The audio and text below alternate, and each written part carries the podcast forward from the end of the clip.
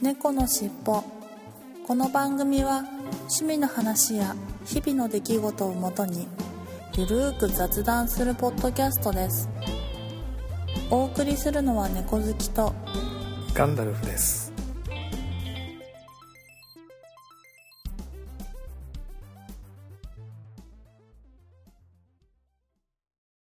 猫のしっぽ。猫のしっぽポッドキャスト第520回始まります。はい、始まります。よろしくお願いします。はい、よろしくお願いします。いやー、暑いですな暑いです、ほんあのと。ついに関東も梅雨明けをしまして、めでたく。しましたね。しましたね。はい。うん、うん、うん。いや、もういきなりもう、なんか梅雨明けししたら余計に暑く感じますよね。同じ気温なのに。いやー、そうですね。うんあ。言われただけで、そうそう。感じますよね。あとなんかもうセミの鳴き声が朝からうるさくて。そうそうそう、3日ぐらい前から、すごい、セミの鳴き声が。そうですよね。急にセミがなんか鳴き出した感じで、ああ、夏だねって思いますよね、やっぱりね。いやー、思いますね、ほんうんと。はい。ということで、本編に行ってみたいと思います。はーい。猫のしっぽ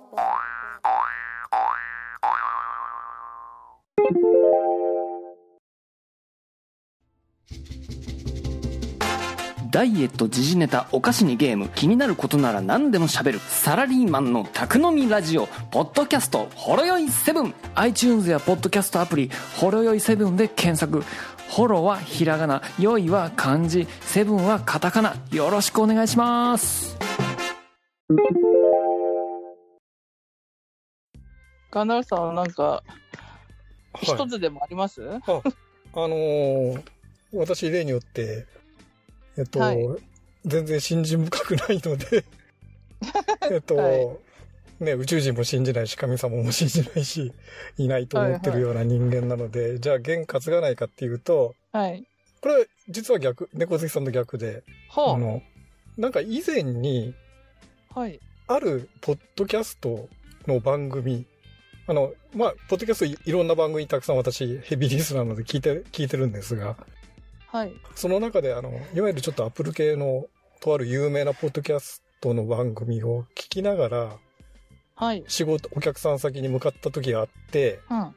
で、うんたまたまうまくいろいろなんかうん、うん。作業っていうか、まあその、打ち合わせとかがうまく進んだ時があって、うん。それ以来、その、お客様先に訪問したり、そういう、新しいなんかそういう、イベントがある時にはかな、仕事上のイベントがある時は必ずそのポッドキャスト聞きながら行くとかね。ええー、っていう験担ぎは、というのはもう本当にまさに験担ぎをしながらってぱいうのはありますね。カンダウルスさんにそんな人を信じる心があるだなんて。いや、人じゃない、きっとそれが。そ、それでうまくいったかどうか、たまたまその時のね、うんうんうん。あの、いろいろ組み合わ組み合わせっていうか、た単なるタイミングの問題だけで、別に同じポッドキャスト聞いて失敗してる時もいっぱいあるわけで、うん。聞きながら行って、その仕事上でね、例えばうまくいかないことも多々あるわけで、はい。そうですよね。うん。まただなんとなく、そ、の、この、と、ある、まあちょっと、あえて番組では言わないけれども、その、ある、その、うん。ポッドキャストのさんの番組を聞いたら調子が以前調子良かったので、なんか、ちょっと大事な打ち合わせがあったりとか、仕事上のうん。時には必ずそのポッドキャストを聞きながら、その通勤っていうか、その行く過程途中で。っていうのを、あの、何回か繰り返して今までやっていて。まあ、それがあえて言えば験担ぎかなと思ってるんですよ。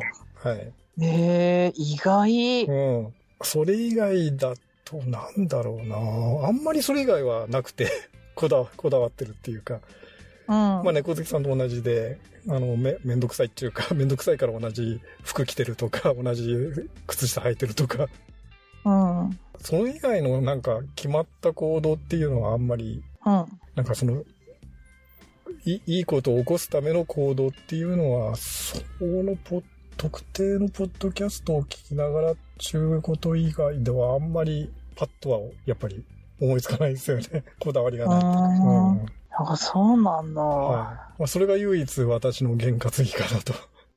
へえ。で、それをじゃあ信じてる。だ、だから、うまくい、次もうまくいくかっていうと、で、う信じてるかっていうと信じてるわけではなくて、うーん。今まで割とちょ、その、うまくいったっていうケースが多いかなと思って、うんちょっと、そ、そういう行動を取る頻度が高いかなっていうだけですよね。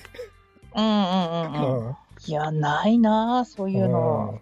なんか、過去うまくいったら、そ、その時にやってた行動を繰り返すみたいなことは、割とありがちかなと思って考えてみたら、ふと、まあそれが験担ぎだなっていう定義だとすると、ああ、私の場合は、そうか、あの、ポッドキャスト聞いた時に前調子良かったからって、なんとなくそれを聞いていくケースが多いよなって思い当たって、あ、それでえ。小関さんもなんか同じような、まあね、ことがなんか原価的としてないのかなっていうのはちょっと興味が湧いて、ね、ネタとして考えてみたんですけどね。うんそっか、意聞くもん外意外です、意外でしょ？え、すごい意外ですね。絶対そんなことこだわらないはずの人間なのに。本当カナルさんが、はい先週宝くじ買いましたぐらい驚いてます。嘘でしょ？ってうんあのガンダムがっていう。えいや、えびっくり、そんな。だからってそれでなんかまあ、ね、しん、それを弦を担ぐっていうのを信じてるかっていうと別に信じてるわけではなくて、ああ。うん。まあでも聞いてるんですよね。は 聞 聞いて、やっぱりなんかうま、うまくいったっていう過去の成功体験をもう一回できればうん。繰り返したいなっていうんで、聞いていくうんケース、あの、あえてその番組を探し出して聞くっていう過去、過去の番組を聞くっていう。ああ。まあ、週一回、あの、定期的に配信されてる番組なので、うん。あの、直近の新しい番組を聞くっていう、聞きながら行くっていうのは、まあ、他にね、いっぱいいろんな番組さんあるんだけど、あえてその番組を聞きながら行くっていうケースは確かに多いなと思思ったりそれやっぱするんですよねり。、うん信じてないと言いつつ。言いつうんつ信信じてないと言いつつ限界、限どっかで担いでるんじゃ。ないのっていう話なんですよね。ああ。ああ。ああ。そういうふうに言われたら私もひともう一つありました。おーありました。はいはいはい。うんと、夜働いてた時に、なんか、軽食をとって仕事に行くんですけど、夜お腹はい空くから。その時に、はい。はい。お寿司を食べた日にお客さんがすごい入るっていう、はい。なんか自分の中の円滑ぎみたいのがあって、はいはいはい。お寿司何でもよくって、本当にコンビニで売ってるなんか巻き寿司とかでもいいし、うーんと、普通のスーパーとかに売ってるなんかセットのやつでもいいし、回転寿司でもいいし、回らない寿司でもいいし、何の寿司でもいいんです、いいんだけど、はい。寿司を食べると、なんか、いい、お客さんの出入りがいいっていうのが、はい。うん、あ自分の中で円滑ぎにしてやってた時はありますね、そういえば。うんうんうんだから、うん。うん、まさにそれ験担ぎですよね。験担ぎですね。それうんうんうんうね、んそれ験担ぎですね。はいはいはい。だから仕事のやる気ない時ははい、寿司を食べていかなかったけど、よし、今日はお金が欲しいとか、はい。すごい今月給料頑張っていっぱい持って帰りたいみたいはな思ってる月は、はい。仕事前に寿司を食べる回数が多かったような気がします。まさに験担ぎじゃないですか。それは。そうですね、験担ぎありましたね。うん。ありました、ありました。うんななんなんでしょうね。ま、だからって言って絶対にお客さん入んない時だっていっぱいあるんですけどね。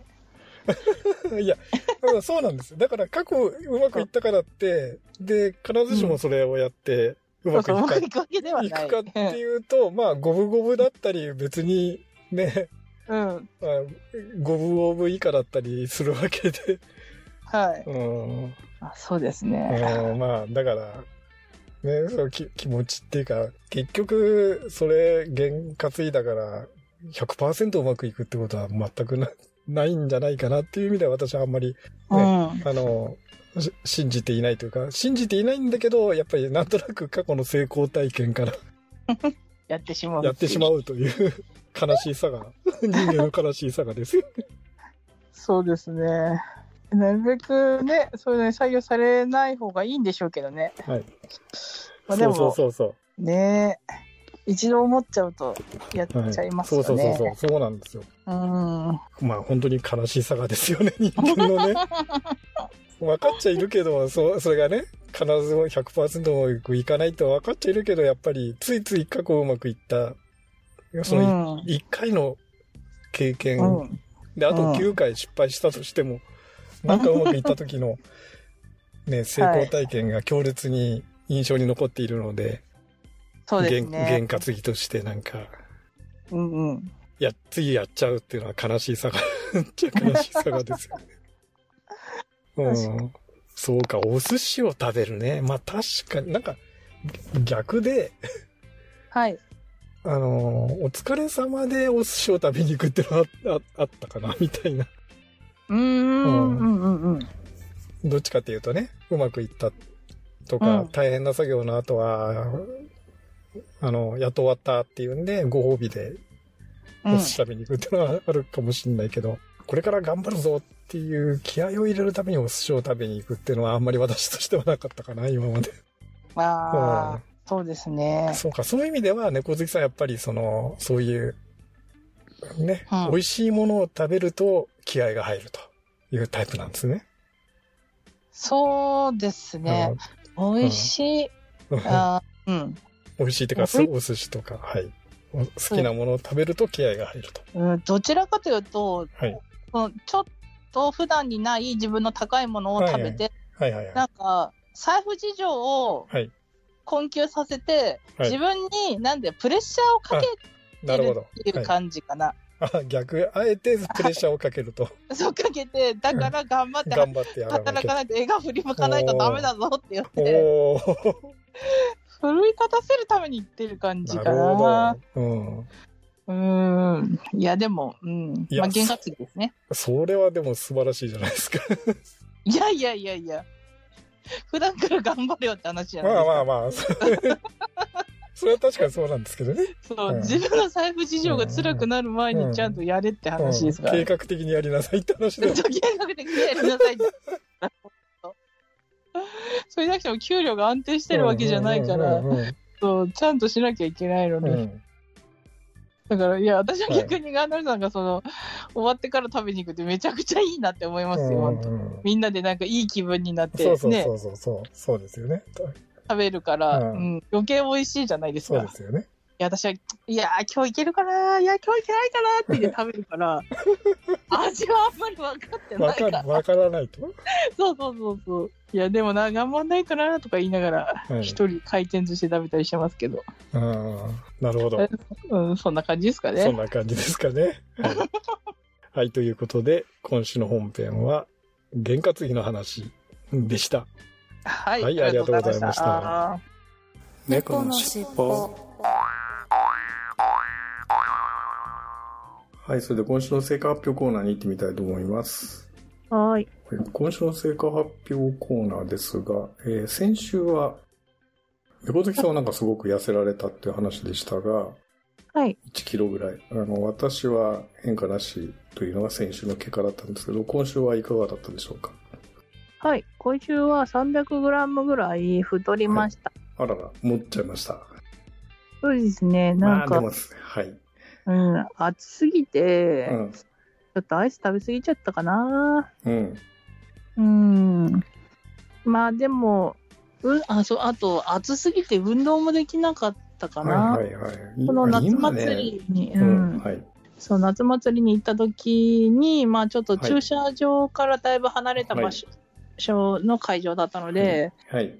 それで結構歩いたぐらいで、はい。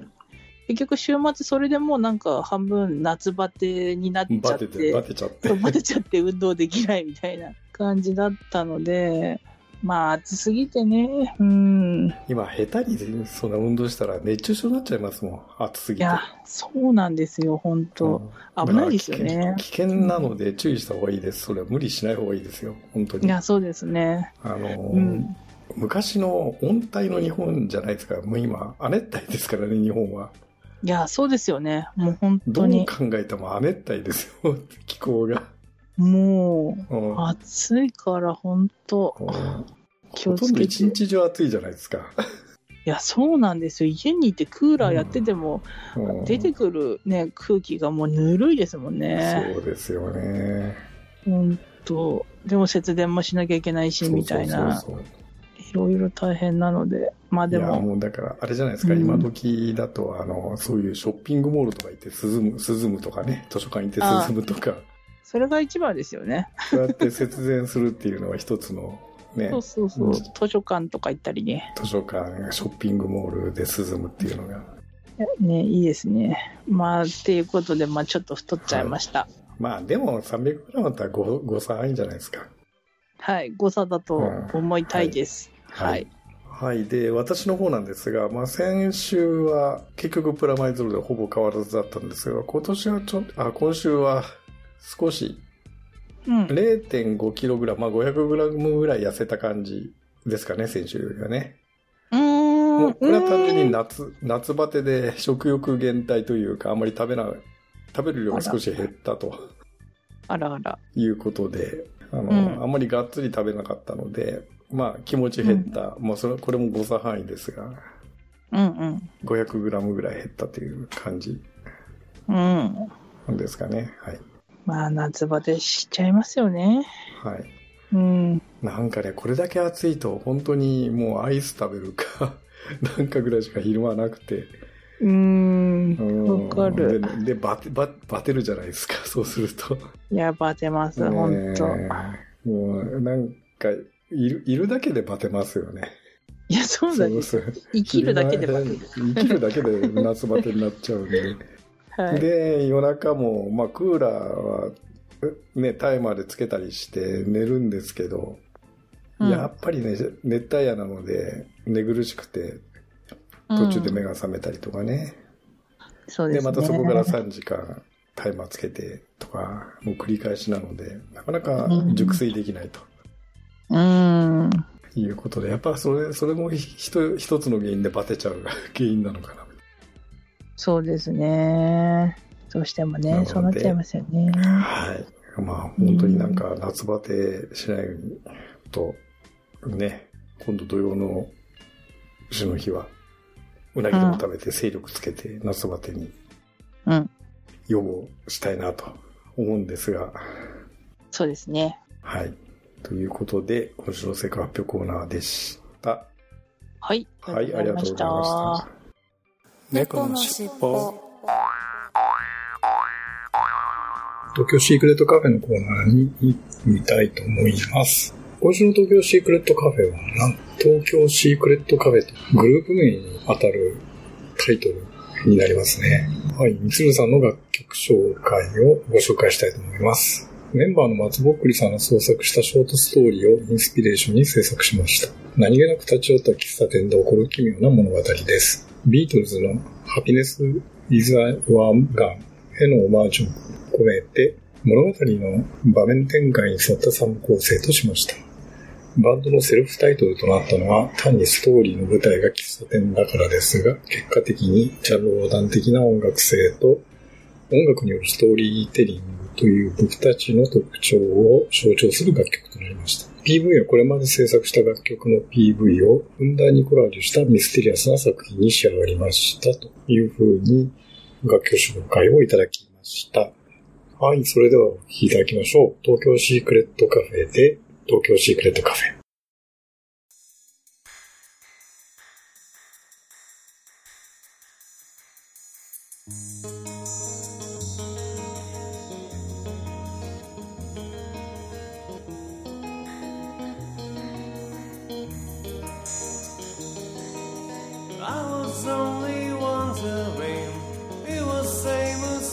you all.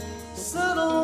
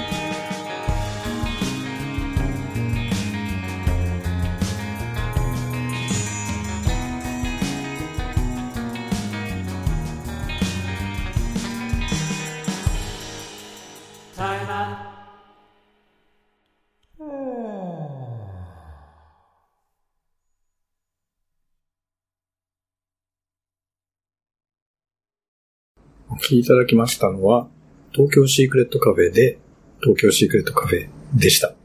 とってもビートルズっぽい感じの曲でしたね。はい。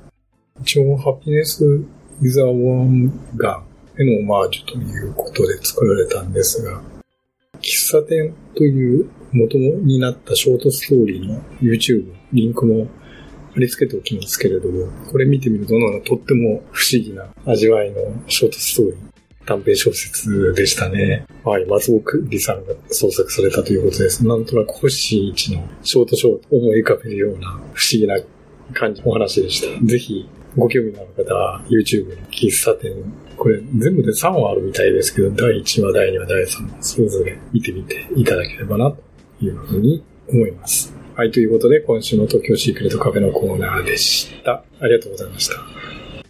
猫のしっぽ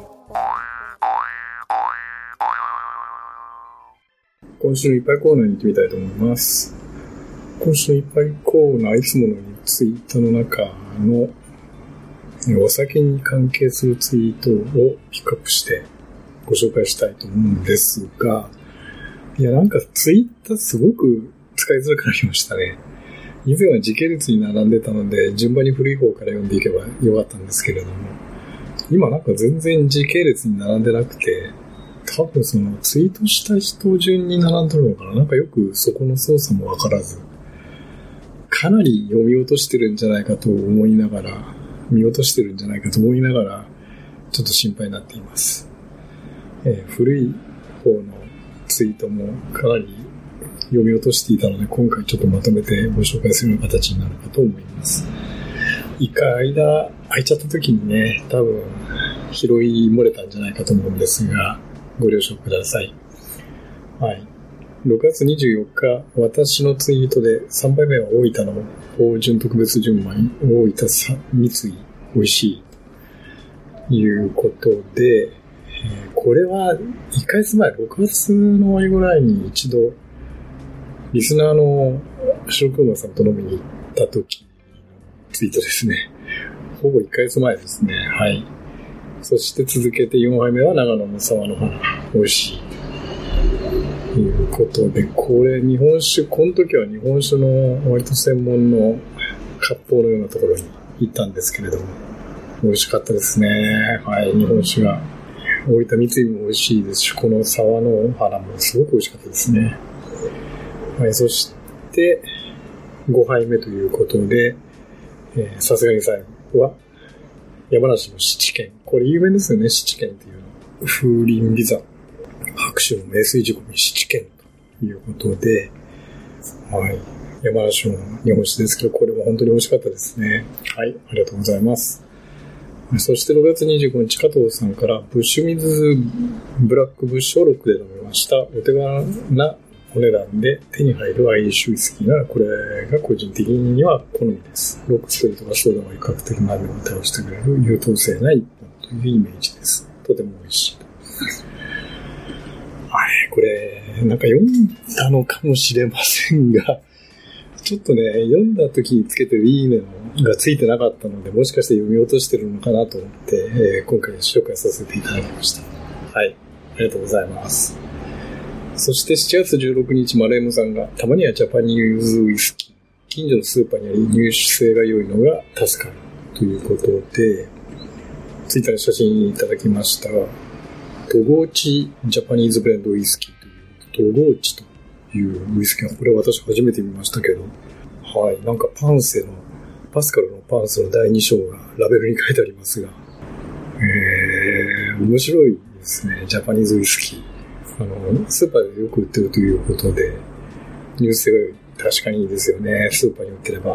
うん、ジャパニーズウイスキー本当に美味しくなりましたよね。はい、ありがとうございます。はい、そして7月21日お疲れ様です。えっと赤坂見附のそば切り、赤坂関税水というお店で、えー、白熊さんとの日本酒は電酒とザにしましたということで、これ、やはり日本酒のお店を探してて、まあ割と蕎麦専門ので、なおかつ日本酒が美味しいということだったので、まあネットでちょっと探したお店で、最初のおお店が混んでて、そしたら、店員さんが、いや、本店の方をご案内しますよ。30秒歩いて行ったところにあるんで、と言われて、そちらの方に案内していただいて、えーすぐに入れたんですけどね、本店の方で飲みました。はい。で、電酒。はい。特別純米の電酒と、それから、ザクですね。これ、私ずっとサクかと思ってましたけど、思いっきりローマ字でザクってラベルに書いてありますね。はい。初めて知りました。ザクというんですね。これも有名なお酒ですよね。はい。ありがとうございます。はい。そして3合目さ、えっと、これ1合ずつをシェアして飲んだんですが、白くます。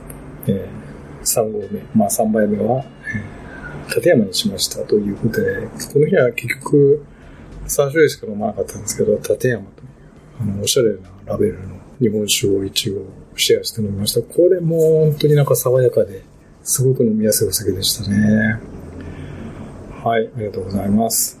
で、えーちょうどツイッターでいろいろ、富樫さんとか、フリチンの佐藤さんとやり取りをしていて、その中で最後、1合目、2合目、日本酒のラベルは美しいですよね。そして、江戸っ子なんちゃっての江戸っ子の私は、日本酒の締めは蕎麦ということで、まあ蕎麦屋さんっぽい居酒屋だったので、蕎麦を頼んで食べましたと。二食蕎麦を私は食べましたね。辛味大根ついた美味しい蕎麦でしたけれども。はい。いや、本当に美味しかったですね。まあ、赤坂見附の中で飲んだんですが、とても美味しいお店でした。はい、ということで、今週の一杯コーナーでした。ありがとうございました。猫のしっぽここで曲を一つ聴いていただきたいと思います。はい今週もまたローテーションで、えー今週はジャスミンさんですね。で、ジャスミンさんを最初にご提供いただきました、 The Moon Above in Shining Tonight と素敵な曲をご紹介したいと思います。はい、それではお聴きいただきましょう。ジャスミンさんで、The Moon Above in Shining Tonight。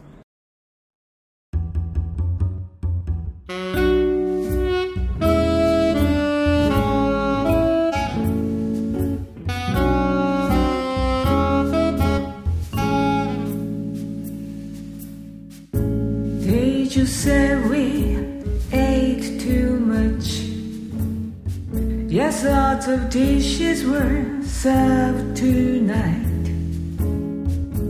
Even though we were starved so much, we could be fully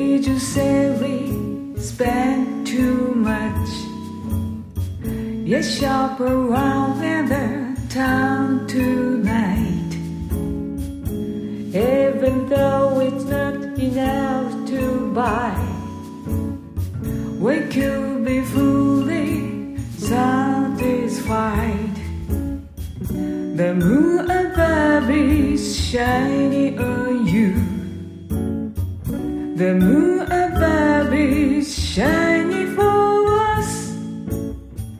The moon above is shining tonight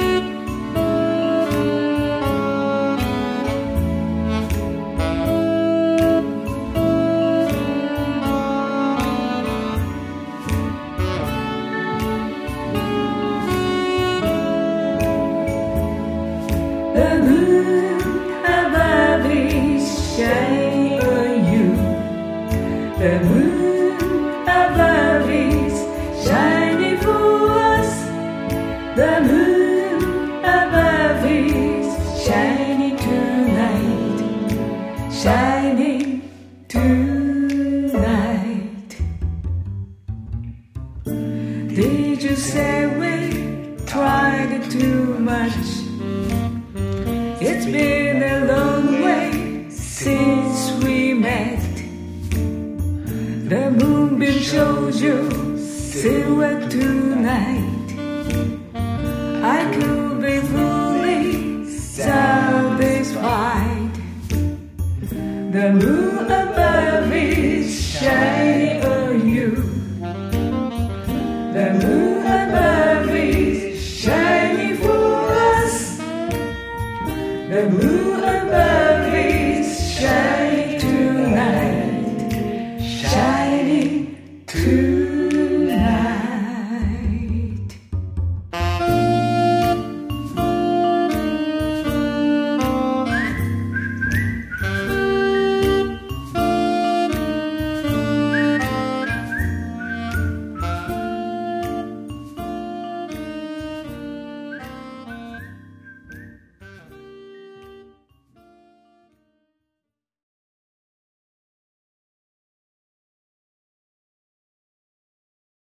お聞きいただきましたのは、ジャスミンさんで The Moon Above is Shining Tonight でした。いや、何回聞いてもやっぱりスタイリッシュで、ね、ムードのあるロマンチックな、すごくロマンチックなムードのあるいい曲ですよね。素敵な曲だと思います。ということで、今週の一曲コーナーでした。ありがとうございました。猫のしっぽ今週のいただいたお便りコーナーに行ってみたいと思います。いつものように、ツイッターのハッシュタグ、シャープ猫のしっぽと、アトマキャステルポッドキャストの公式アカウントにいただいたメッセージを順番に紹介していきたいと思います。はい。これいっぱいコーナーの時にもいましたけど、なんかツイッターの使い勝手が非常に悪くなりまして、もしかしたら読み落としているメッセージあるかもしれませんが、ご了承いただければなと。と、6月28日、ゆうさんからワークマンの雨がっぱが非常に通気性が高く、普段着にできることなので、傘は必要ないことが多いのですが、ヘッドホンしているときは壊したくないので傘さしちゃいますね。通勤中はリックサックも濡れちゃうので傘常備です。安くていいですね。ということで、ワークマン、雨がっぱ。いや、ワークマン評判いいですもんね。安くて実用的でいいと思います。まあ確かにでもヘッドホンとかね、雨に濡れちゃうと壊れちゃうので、傘も結局は必要になると。あの傘ってね、やっぱりね、なんか私折りたたみ傘を雨が降るときは持っていくんですけど、本当になんか困りますよね。はい、ありがとうございます。はい、そして7月16日、ゆうさんから、フィットボクシング2のハッシュタグ、とフィットボクシングのハッシュタグ、あと猫の尻尾のハッシュタグで、どうしてもゲーム BGM が著作権にかかるときがあるので、適当な BGM 自作して貼ってみました。BGM テストということで YouTube のリンクを貼っていただいてますが、なんか、ね、ループ音源を作って、それを繰り返し、ずっと BGM として流しておられるということですよね。はい、素晴らしいです。私にはもう作曲の才能も何もないので、BGM はもう、えー、猫の尻尾の BGM はレノさんに頼りっきり、本当に、あの、すごいなと思いますね。ガレージバンドもね、まあ、こういうそのガレージバンドも本当にポッドキャストの編集にしか使ってないというた宝の持ち腐れ状態なんですが。はい、ありがとうございます。はい、そしてゆうさんが7月20日、だしということで、ハッシュタグだしもつけていただいてまして、九州生まれなので、煮干し、かっこいりこの削り粉も好きなんですけど、昆布や椎茸の削り粉に変えちゃおうかな、いうことで、はい。あの、これ、先週のね、私が痛風になって、痛風には出汁が悪いですよと。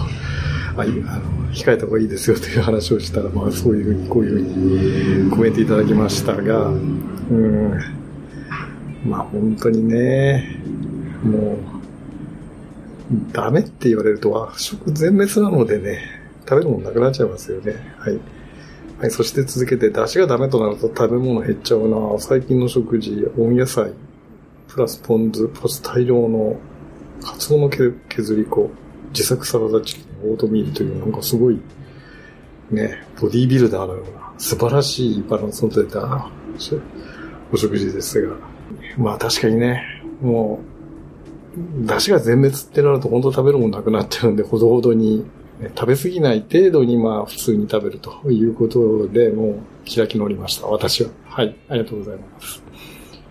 はい、そして同じ日、ケンジさんから、519回拝聴美味しいものたくさん食べ、ビールを飲んできたが、そのおつまみや痛風にダメなものばかり、贅沢病と言われるゆえ、お大事にというふうにいただきました。はい、ありがとうございます。もうまさにそうですよね。いや別に贅沢をしてるつもりはないんですが、確かにね、その美味しいものをたくさんね、食べると、まあ、痛風になりやすいってよく言いますよね。いや、贅沢はしたつもりない。単なる飲んだ、飲んだくれなんですけれど、まあまあ、確かにおつまみはね、おつまみも良くない。要は、あの、アルコールがダメっていうよりは、アルコールと一緒、お酒と一緒に食べるおつまみがもう痛風直撃するようなダメなものばかりなので。まあ確かにおっしゃる通りなんですが、まあじゃあこれをやめ、すぐややめろというわけにもいかず、今週、今月もまた、白熊さんとリズ、定例の日本酒オフ会に行ってしまったわけなんですが、懲りないですよね。痛風になっても。はい、ありがとうございます。はい、そして7月21日アポロさんから、令和5年7月20日拝聴した Apple Podcast 番組ハッシュタグリスト丸2ということで、たくさんハッシュタグの中に猫の尻尾の519回を入れていただいてます。ありがとうございます。はい、ということで今週のいただいたお便りコーナーでした。ありがとうございました。猫のしっぽエンディングです。はーい。今ちょっと収録のために締め切ってクーラーも止めてるんで、はい。そろそろ暑くなってやばいですね。きたんですが、はい。まあ、しっかり水分取りながら、んそうですね熱中症にならないように注意して、うん。収録し、うんね、収録でまあ過ごしたいなとは思うんですけれども、はい。はい、ということで、えーじゃあいつもの行きましょうか。はい。ではでは行きますよ。せーの。次回も聞いてくださいね。ね。最後までお聞きいただきありがとうございました。また次回のポッドキャストでお会いしましょう。それでは、いつものように、風の猫さんにご提供いただきました猫の尻尾のエンディングテーマ、三毛猫風の歌を聴きながらお別れしたいと思います。はい、それでは失礼します。はい、失礼します。